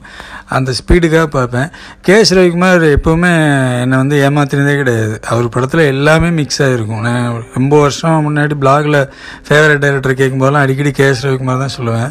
அவர் ஹேண்டில் பண்ணுற விதம் எல்லா கேரக்டரை ஹேண்டில் பண்ண எத்தனை கேரக்டர் இருந்தாலும் ஒவ்வொரு கேரக்டருக்கு ஏதோ ஒரு விஷயம் வச்சிருக்கிறதுன்னு சொல்லிட்டு பயங்கரமாக இருக்கும். கமர்ஷியல் சைடு கேஎஸ் ரவிக்குமார் என்னோடய ஆல் டைம் ஃபேவரேட் அந்த மாதிரி இப்போ நியூ ஜென் டேரக்டர்ஸில் யாரை பிடிக்கும்? எனக்கு இப்போ வந்து அந்த ரௌத்ரம் பழகு காஷ்மோரா இதற்குத்தானே ஆசைப்பட்டேன் பாலகுமாரா. ஆ, அஹ் கோகுல். அவர் எனக்கு ரொம்ப பிடிக்கும். ஒவ்வொரு படம் பார்த்துட்டு அதுக்கப்புறம் தான் போய் யார் டேரக்டர் அப்படின்னு சொல்லி பார்க்க ஆரம்பித்தா பார்த்தா ஒரே ஒரே ஒருத்தர். எனக்கு ரொம்ப பிடிச்சது அவரை. கரெக்ட் அது நல்லா இருக்கும். அதே மாதிரி அந்த சர்ப்ரைஸ் பேக்கேஜில் எனக்கு வந்து அகமதோட இன்றென்றும் புன்னகை படம் எனக்கு ரொம்ப பிடிக்கும். ரொம்ப ஒரு மூணு ஃப்ரெண்ட்ஸு அப்படிங்கிற ஒரு ஒரு சின்ன நாட்டை வச்சுட்டு விளையாடி பின்னி பெடல் எடுத்துருப்பா அப்படி அந்த படமும் எனக்கு ரொம்ப பிடிக்கும். அகமதோட தானே மனிதன் கூட? மனிதன் அவர் தான் அது வந்து ஜாலி எல்எல்பி இது. அதேமாரி என்னோட எனக்கு ரொம்ப ரொம்ப எப்போ டென்ஷன் ஆனாலும் அடிக்கடி நான் பார்க்குற படம் அகில உலக சூப்பர் ஸ்டார் சிவா நடித்த தமிழ் படம். அமுதனோட டைரக்ஷனும் அவரோட ஹேண்ட்லிங் ஆஃப் சீன்ஸும் ரொம்ப பிடிக்கும். ஸ்பூஃப் தான் அப்படின்னாலும் அது அதுவும் எனக்கு நல்லா ஞாபகம் இருக்குது தமிழ் படம் வந்து ஃபஸ்ட்டு பார்த்த உடனே விமர்சனம் பிளாகில் போட்டேன். அதை அவர் பார்க்கும்போது அவர் கூட எனக்கு சொன்னார் அதை. என்ன இப்போ பிளாக் படிச்சிருந்தேன் அப்படின்னு கூட சொன்னார். அப்புறம் அது ரெண்டாவது தடவை போயிட்டு ரெண்டாவது தடவை அந்த படத்தை தேட்டரில் உட்காந்துட்டு லைவாக அந்த படத்தோட ஒவ்வொரு இதையும் வந்து கார்கிக்கு சொல்லிட்டு இருந்தேன். நல்லா ஞாபகம் இருக்குது. எனக்கு மிகப்பெரிய ஸ்ட்ரெஸ் பஸ்டரில் ஒன்று வந்து சூறாவிலை கிளம்பியதே பாட்டு. அந்த அளவுக்கு அந்த படமும் பாட்டு ரொம்ப பிடிக்கும். நம்ம எப்பவுமே பார்க்குற படங்களில் வந்து வசூல் ராஜா மைக்கேல் மேன காமராஜன். கமலோட படங்கள் கமலோட படங்கள் எல்லாமே இருக்கும். இந்த முகன் டைலாக்ஸ் டைலாக்ஸ்ன்ட்டு அது எல்லாருக்குமே இருக்கும். அந்த மாதிரி நம்ம சேர்ந்து பார்க்குற படங்கள்லாம் சும்மா அப்படியே அதில் சொல்லுவோமா? அன்பே சிவம். அன்பே சிவம். வசூல் ராஜா எம்பிபிஎஸ் வசூல் ராஜா. அப்புறம் மைக்கேல் மேன காமராஜன். பம்மல் கே சம்பந்தம். சம்பந்தம். இன்னொரு படம் சிங்கம். சிங்கம். புதுப்பேட்டை? ஆ, புதுப்பேட்டை வந்து எத்தனை தடவை வேணாலும் பார்க்கலாம். அதுவும் கரெக்ட் தான். செல்வராகவன் மிஸ் பண்ணிட்டேன்.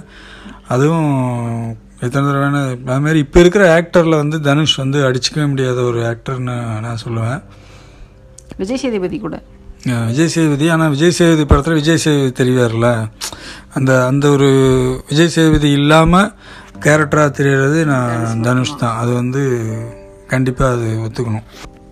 யார் ஒத்துக்கணும்? நம்ம தான் ஒத்துக்கணும்.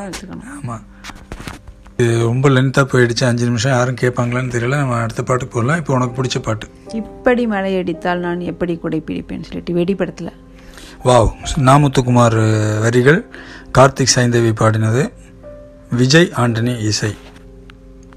இப்போ நீ வந்து இப்போ மேக்ஸிமம் சோஷியல் மீடியான்னு ஒன்று வந்தால் உடனே வந்து என்ன பண்ணுவாங்கன்னா வெளியில் வந்து ஐடென்டிட்டி சொல்ல பயப்பட்டுட்டோ இது பண்ணியோ ஒரு ஃபேக் நேமோ ஃபேக் ஐடியோ க்ரியேட் பண்ணிக்குவாங்க. ஆள் ஒரிஜினலாக தான் இருப்பாங்க பட் ஃபேக் ஐடி க்ரியேட் பண்ணிக்குவாங்க. நீ வந்து ஆரம்பத்திலேருந்தே அந்த மாதிரி உன் ஐடென்டிட்டியை மறைக்கல தானே ஃபோட்டோ வச்சுக்கிட்ட பேர் எல்லாம் வச்சுக்கிட்டு தானே ஏன் உனக்கு அதை மறைக்கணும்னு தோணல? அது எனக்கு நீ தான் வந்து ஃபேஸ்புக்கில் வந்து அக்கௌண்ட் ஓப்பன் பண்ணி கொடுத்த. எனக்கு அப்போ வந்து அந்த மாதிரி மறைக்கணும் அந்த மாதிரி எல்லாம் வச்சுக்கலான்னு எனக்கு தெரியல. அதுக்கப்புறம் அது எனக்கு தெரிஞ்சதுக்கப்புறம் அது எனக்கு தேவையும் படலை. அது ஒரு மாதிரி நல்லா தான் இருந்தது. ஆனால் நிறைய பேர் வீட்டில் வந்து அது ஓப்பனாக ஒரு ஸ்டேட்டஸ் போட்டால் இன்னுமே வீட்டில் எல்லாம் சண்டை போடுறாங்க. ஹஸ்பண்ட் இல்லை மேலே பேரண்ட்ஸே வந்துட்டு எதுக்கு இதெல்லாம் நீ இன்னும் போட்டுட்ருக்க அப்படின்னு கேட்குறாங்க அப்புறம் கமெண்ட் போட்டால் வந்து ஏன் இப்படியெல்லாம் கமெண்ட் போடுற? ஏன் இப்படி ஃபோட்டோ போடுற? அப்படின்னு கேட்குற ஆளுகளும் இன்னும் இருக்க தான் செய்கிறாங்க அதனால் பயந்துட்டு ஃபேக் ஐடியில் வந்து அவங்க பிடிச்சவங்க கூட எல்லாம் போய் பேசிக்கிறாங்க கமெண்ட் போட்டுக்கிறாங்க. அது அவங்களுக்கு நல்லா தான் இருக்குது டோட்டலாக மைண்டு ஃப்ரீயாக இருக்குது அவங்கள தான் பேசிக்காக பேசிக்காக அதுதான். ஓகே அப்போ நல்ல விஷயந்தான் அப்புறம் அஜித் வந்து ஒரு படத்தில் நான் வந்து வெங்காயமே வாங்க மாட்டேன். வெங்காயம் உரிக்கும் போது உன் கண்ணில் தண்ணி வரும். ஏதோ பாட்டெல்லாம் பாடியிருப்பாரு. எனக்கு ஞாபகம் இல்லை. அந்த பாட்டு கூட உனக்கு ரொம்ப பிடிக்கும். மந்த்ரான்னு நினைக்கிறேன். ஏதோ ஒரு படம். அஜித் மந்த்ரான்னு நினைக்கிறேன் இப்போ மந்திரா எல்லாம் என்னப்பா இப்போ கேட்டீங்கன்னா? ஆமாம் அது நல்ல பாட்டு அது. நல்ல பாட்டு. அந்த மா அந்த மாதிரி இப்போ வந்து வீட்டில் வந்து கிச்சனே இருக்கக்கூடாது. கிச்சன் இல்லாமல் தான் நான் வீடே கட்டுவேன் அப்படின்னு சொல்லிட்டு சொல்லிட்டு இருக்காங்கல்ல. அது வந்து சாத்தியப்படுமா? அது இருந்தால் நல்லா இருக்குமா? எப்படி அது? கண்டிப்பாக சாத்தியப்படும். ஆனால் என்ன பிரச்சனைனா உங்களோட மனநிலையில் ஒரு பிரச்சனை இருக்குது. உன உனக்கே நான் உன்னை உன்னே ஓப்பனாக நான் சொல்கிறேனே இப்போ வந்து நான் காலையில் எந்திரிச்சிட்டு நான் எப்போவுமே வந்து எனக்கு இப்போ என்ன சமைச்சிருக்கேன் எனக்கு பசிக்குதுன்னு ரொம்ப பிரச்சனை தான் சொல்லுவேன். இல்லைன்னா ரெடியெல்லாம் நான் பாட்டு கிளம்பி ஆஃபீஸ் போயிடுவேன். அது நிறைய நாள் நடக்கும். கரெக்டாக கரெக்டாக இல்லையா? அதே மாதிரி நான் வீட்டில் இருந்தாலுமே நீ எந்திரிக்கலைன்னா ஏன் எந்திரிக்கல அப்படின்னு கேட்க மாட்டேன் கரெக்டாக ஆனால் உங்களுக்கு என்னன்னு கேட்டால் ஏன் ஒன்றும் கேட்க மாட்டேங்கிறான்னு உங்களுக்கா நீங்களா ஒரு கில்ட்டினஸ் ஏன் கொண்டு வந்துக்கிறீங்க? கில்ட்டினஸ் எல்லாம் இல்லை. வீட்டில் இருக்கோம் சமைச்சு கொடுப்போம் கொஞ்சம் ஹெல்த்தியாக சமைச்சு கொடுத்தா தான் அந்த டோட்டல் ஃபேமிலிக்கு நல்லது ஹெல்த் நல்லா இருந்தால் தான் அந்த பேசிக்கில் தான். கில்ட்டி எல்லாம் ஒன்றும் வராது. ஹெல்த்தியாக வீட்டில் சமைச்சு சாப்பிட்டா வேறு ப்ராப்ளம் ஹெல்த்தி ப்ராப்ளம் வராது அப்படிங்கிறதுக்காக தான் சமைச்சு கொடுப்போம். ஆனால் அப்படி நிறைய பேர் இப்போ நான் நான் நிறைய தடவை நினச்சிருக்கேன். இது கேட்டால் ஃபீல் பண்ணுவாளோ கேட்கலின்னா கேட்கலன்னு ஃபீல் பண்ணுவாளோ அப்படின்லாம் நினச்சிருக்கேன். அதெல்லாம் அப்படியெல்லாம் இல்லை. அப்படியெல்லாம் ஒன்று சொல்ல வேண்டாம். நீ மூடிட்டு அப்படிங்கிறியா? அப்படியெல்லாம் இல்லை. வீட்டில் சமைச்சு சாப்பிட்டா ஹெல்த்தியாக இருக்கலாம். ஹாஸ்பிட்டல் செலவு மிச்சம். தேவையில்லாமல் எதுவும் வராது. அந்த மாதிரி தான் இல்லை கிச்சன்லெஸ் ஹோம் அப்படிங்கிறது நல்ல ஒரு கான்செப்ட் தான். ஆனால் நீ சொல்கிற ஒரே ஒரு பாயிண்ட் தான். வெளியில் சமைக்கிறது வாங்கிக்கிறது எவ்வளோ இதாக இருக்குன்னு தெரியல. அதுக்கு பதிலாக வந்துட்டு என் மாமா ஒருத்தர் இருந்தார். காலையில் எழுந்திரிச்சோன்னா என்ன பண்ணுவான்னு கேட்டால் நாலஞ்சு மணிக்கு எழுந்திரிச்சிருவாரு எல்லாம் அன்றைக்கி என்ன சமைக்கணுமோ அவரே முடிவு பண்ணி காய்கறியெல்லாம் வெட்டி வெட்டி வச்சிருவாரு. வெட்டி வச்சுட்டு எட்டு மணிக்கு போய் உட்காந்து பேப்பர் பிடிக்க ஆரம்பிப்பார். ஒய்ஃப் ஒரு ஏழு ஏழரைக்கு எந்திரிச்சிட்டு என்ன காய்கறி வச்சுருக்கேன்னா சேபா இந்த கூட்டு வை அந்த சே- வச்சிருக்கேன் அப்படிம்பாரு. ஏன்னா அவருக்கு சமைக்க தெரியாது. ஆனால் காய்கறி வெட்ட தெரியும். காய்கறி வெட்டுறது இதெல்லாம் பண்ண தெரியும். சமைக்க தானே தெரியாது அப்படின்னு சொல்லிட்டு அதை அதை பண்ணார். ஹெல்ப் பண்ணி வச்சிருவார். பாதி வேலை முடிச்சு வச்சிருவார். பாதி வேலை முடிச்சு வச்சிருக்கோம் இவங்க எந்திரிச்சோன்னே இவங்களுக்கு என்ன செய்யணுங்கிற டென்ஷன் இருக்காது. எந்திரிச்சோன்னே இவங்க பார்ப்பாங்க எல்லாத்தையும் எடுத்துருவாங்க உனக்கு ஞாபகம் இருக்கா? நம்ம இப்போ தேசமங்கல மாமா இப்படி தான் பண்ணுவார். எந்திரிச்சு அவர் பாட்டுக்கு எல்லாத்தையும் எடுத்து வைக்கிறது பண்ணிடுவார். அதுக்கப்புறம் அத்தை வந்து எல்லாத்தையும் சமைச்சிருவாங்க. அதுக்கப்புறம் சாப்பிடுவாங்க. அந்த மாதிரி பண்ணலாம். இப்போ வந்து இப்போ நிறையா நான் பார்க்குறேன் நிறைய பசங்க வந்து நிறைய சமைக்க ஆரம்பிக்கிறாங்க. அதுக்கப்புறம் இந்த ஃபுட்டின்னு சொல்லிட்டு எல்லாம் நிறைய இன்ட்ரெஸ்ட்டாக சாப்பிட சமைக்கிறாங்க. அவங்க பேச்சுலர் சமைக்கிறாங்க. கல்யாணம் பண்ணவங்க சமைக்கிறாங்களா? கல்யாணம் ஆனதும் சமைக்கிறாங்க. நிறைய பசங்க சமைக்கிறாங்க. ஒய்ஃபை உட்கார வச்சுட்டு. அனுபவிச்சிருப்பாங்கன்னு நினைக்கிறேன் வைஃப் சமையல. அதெல்லாம் இல்லை. ரெண்டு பேருமே நல்லா சமைக்கிறாங்க. மேக்ஸிமம் இப்போ ஒரு சில வீடுகளில் ஒய்ஃப் வந்து கொஞ்சம் சமைக்கிறது கூட கம்மியாக இருக்குது ஃபுல்லாக பசங்க தான் சமைக்கிறாங்க. அந்த மாதிரி எல்லாம் இப்போ நடக்குது. அதெல்லாம் கேட்கும்போது கொஞ்சம் நல்லாவே இருக்குது அந்த மாதிரி இருக்கும்போது அப்போ கிச்சன் வந்து தேவைப்படாதோன்னு இருக்குது கிச்சன் இருந்தால் ரெண்டு பேரும் ஷேர் பண்ணி அந்த அந்த ரூமையும் ரெண்டு பேரும் ஷேர் பண்ணிக்கலாம். அப்படிங்கிறதும் ஒரு மாதிரி ஹெல்த்தியாக இருக்குது இப்போது இது நல்ல இது இல்லை. கிச்சனையும் ரெண்டு பேரும் ஷேர் பண்ணிக்கணும் அப்படிங்கிறது. கரெக்ட் ஓகே நல்லா இருக்குல்ல? இதை எதிர்பார்த்துட்டு என்கிட்ட வந்துடாத. அங்கே நான் வேறு மாதிரி இருப்பேன் அப்படிங்கிற மாதிரி தான் நன்றி வணக்கம். இப்போ இப்போ எனக்கு பிடிச்ச பாட்டுக்கு போயிடலாம். ஜப்பானில் கல்யாணராமன் படத்தில் வைரமுத்து வரிகளில் இளையராஜா இசையில் இளையராஜா குரலில் இந்த பாட்டு எப்போ கேட்டாலும் அவ்வளோ ஒரு அவ்வளோ ஒரு அவ்வளோவா இருக்கிற ஒரு பாட்டு. கேளுங்க. சமையல் அது இதுன்னு டாபிக் எழுதினோட டாப்பிக்கே எல்லாம் பேச தான் நல்லா இருக்கு. அதனால் நான் சும்மா கேட்குறேன் இந்த கொரோனா எப்போ முடியும்? அது கொரோனாக்கு மட்டும்தான் தெரியும். வேறு யாருக்கும் தெரியாது அது. ஏன்னா இப்போ கொஞ்சம் கொஞ்சமாக நூறு இரநூறு ஆயிரம் அப்படின்னு சொல்லி ரெண்டாயிரம் வரைக்கும் வந்து எவ்வளோ கவுண்ட் வந்தாலும் நம்ம ஆச்சரியப்படுறது இல்லை அப்படிங்கிற மாதிரி அதிர்ச்சி ஆகிறது இல்லை அப்படிங்கிற ரேஞ்சு கொண்டு வந்துட்டாங்க. பட் ஆனால் எப்போ நார்மல் லைஃப் வரும்? எப்படா வெளியே போவோம்? அந்த மாதிரிலாம் உனக்கு தோணும் ஐயோ என்னால் சத்தியமாக முடியல. ஸ்டார்டிங்கில் ரொம்ப நல்லா இருந்தது லாக்டவுனு அதாவது ஆசைப்பட்டதெல்லாம் செஞ்சு சாப்பிட்டுக்கலாம். நீங்கள் ஆசைப்பட்டதில்ல நாங்கள் ஆசைப்பட்டதை சேர்த்து செஞ்சு சாப்பிட்டுக்கலாம். முதல்ல வந்து ஆசையாக இருக்கும்போது நீங்கள் வரமாட்டீங்க. வீட்டில் ஆளாளுக்கு ஆளாளுக்கு ஒவ்வொரு பக்கம் இருப்பீங்க. சமைச்சு சாப்பிட்றது ஆசைப்பட்டு அப்படியே விட்டுருவோம். அது அந்த லாக்டவுன் ஸ்டார்டிங்கில் பயங்கர கலகலன்னு இருந்தது கிச்சனு அது இப்போ அப்படியே தேஞ்சு தேஞ்சு ஐயோ சமைக்கணுமா அப்படிங்கிற ரேஞ்சுக்கு வந்துருச்சு. அதுக்கப்புறம் வெளியெல்லாம் போகாமல் ரொம்ப ஒரு மாதிரி ஒரு மாதிரி நிறைய பேர் டிப்ரெஷன் மூட்கெல்லாம் போயிருக்காங்க. எப்படா ஆஃபீஸ் திறப்பாங்க அப்படின்ட்டு இருக்காங்க ஃப்ரெண்ட்ஸ் எல்லாம். வீட்டில் இருக்கவே முடியல. வேலையே தீர மாட்டேங்குது அப்படின்னு தான் இருக்காங்க. அதனால் இது கொரோனா கொஞ்சம் சீக்கிரமாக வெடி விட்டு போனால் நல்லா தான் இருக்கும். ஒர்க் ஃப்ரம் ஹோம் அப்படின்னு சொல்லிட்டு இப்போ வேலைக்கு போகிற ஹஸ்பண்டு வேலைக்கு போ போகாத ஒய்ஃபு அவங்க அந்த மாதிரி சமயத்தில் ஹஸ்பண்ட் வந்து ஒர்க் ஃப்ரம் ஹோமாக இருக்கிறது என்ன ப்ளஸ் என்ன மைனஸ் ப்ளஸ் என்னென்னு கேட்டால் நாங்கள் நினச்சிருந்தது எல்லாமே சமைச்சு கொடுப்போம். கொஞ்சம் ஹெல்த்தியாக கொஞ்சம் டைமுக்கு எல்லாமே கரெக்டாக கொஞ்சம் சூடாக அந்த மாதிரி எங்கள் மைண்டில் எதாவது கொடுக்க முடியல அப்படின்னு நினச்சது எல்லாமே கொஞ்சம் கொடுப்போம். கொஞ்சம் கான்சியஸாகவும் சமைச்சு கொடுப்போம். ப்ராப்ளம் என்னென்னா அவங்க இடையிடையே வந்து வேறு ஏதாவது வந்து கேட்பாங்க. டைமிங் சாப்பிட மாட்டாங்க. மீட்டிங் இருக்குன்னு சொல்லிட்டு போயிடுவாங்க எங்களுக்கு அதில் கிடைக்கிற எங்களுக்கு ஒரு ரெஸ்ட் டைம் கிடைக்கும். ஒரு த்ரீ ஹவர்ஸ் ஃபோர் ஹவர்ஸ் அது வந்து இல்லாமல் போயிடுச்சு அவ்வளோதான் இந்த லாக்டவுனில் நீ என்ன கற்றுக்கிட்ட லாக்டவுனில் என்ன கற்றுக்கிட்டோம்னா கொஞ்சம் திடீர்னு எதா இந்த மாதிரி ஏதாவது ஒன்று ஆயிடுச்சுன்னா அதை எப்படி ஹேண்டில் பண்ண முடியும்? சுற்றி இருக்கிறவங்க நம்மளுக்கு எப்படி சப்போர்ட் பண்ணுவாங்க? அக்கம் பக்கம் வீட்டெல்லாம் எப்படி ரியாக்ட் ஆகும் அப்படிங்கிறது தெரியுது. நம்ம வீட்டுக்குள்ளே இருக்கிறவங்களும் அந்தந்த பிரச்சனைக்கு எப்படி சப்போர்ட் பண்ணுவாங்க அப்படிங்கிறது கொஞ்சம் தெரிஞ்சுது. ஸ்டார்டிங்கில் வந்து எல்லோரும் வீட்டுக்குள்ளேயே இருந்தது ஹேண்ட் வாஷ் பண்ணது அந்த மாதிரி எல்லாம் கொஞ்சம் நல்லா தான் இருந்தது. அந்த மாதிரி புதுசாக ஒரு ஹேபிட் எல்லாமே வந்திருக்கு. இப்போ மக்கள்கிட்டையும் வந்திருக்கு அவங்கவுங்க வீடுகள்லேயும் வந்திருக்கு. அந்த மாதிரி பேசும்போது தள்ளி நின்று தான் பேசுகிறோம் எல்லாருமே. முன்ன மாதிரி பக்கத்தில் பக்கத்துலலாம் போய் பேசுறதில்ல. அஹ் கடைகளுக்கு போனாலுமே அந்த டிஸ்டன்ஸ் ஒரு சிலர் பேர் கொஞ்சம் மெயின்டைன் தான் பண்ணுறாங்க அதுவுமே கொஞ்சம் நல்லா இருக்குது பார்க்குறதுக்கு சூப்பர். இப்போ இவ்வளோ நேரம் நம்மளுடைய உளறல்களெல்லாம் கேட்டிருந்த டான் எஃப்எம் நேயர்களுக்கும் நீ என்ன சொல்ல விரும்புகிற எல்லாருக்கும் ரொம்ப நன்றி. நாங்கள் பேசுனதெல்லாம் கேட்டுக்கிட்டு இருந்தீங்க. கரெக்டாக பேசணுமா நல்லா பேசணுமா எதுவுமே தெரியல. ஏன்னா உலகத்திலேயே கொடுமையான விஷயம் வந்து எஸ்பிபியும் சித்ராவெல்லாம் அவங்களுக்கெல்லாம் அந்த பிரச்சனை இல்லை. நமக்கெல்லாம் தான். நம்ம குரலை நம்மளே கேட்குறது. அதனால் திருப்பி கேட்குறது ஏதோ ஒன்று ரெண்டு தான் கேட்டோம். ஃபுல்லாக எல்லாம் கேட்கல. எப்படி இருந்தாலும் மன்னிச்சிருங்க. ஏதாவது சொல்லியிருந்தாலும் பொறுத்துக்கோங்க.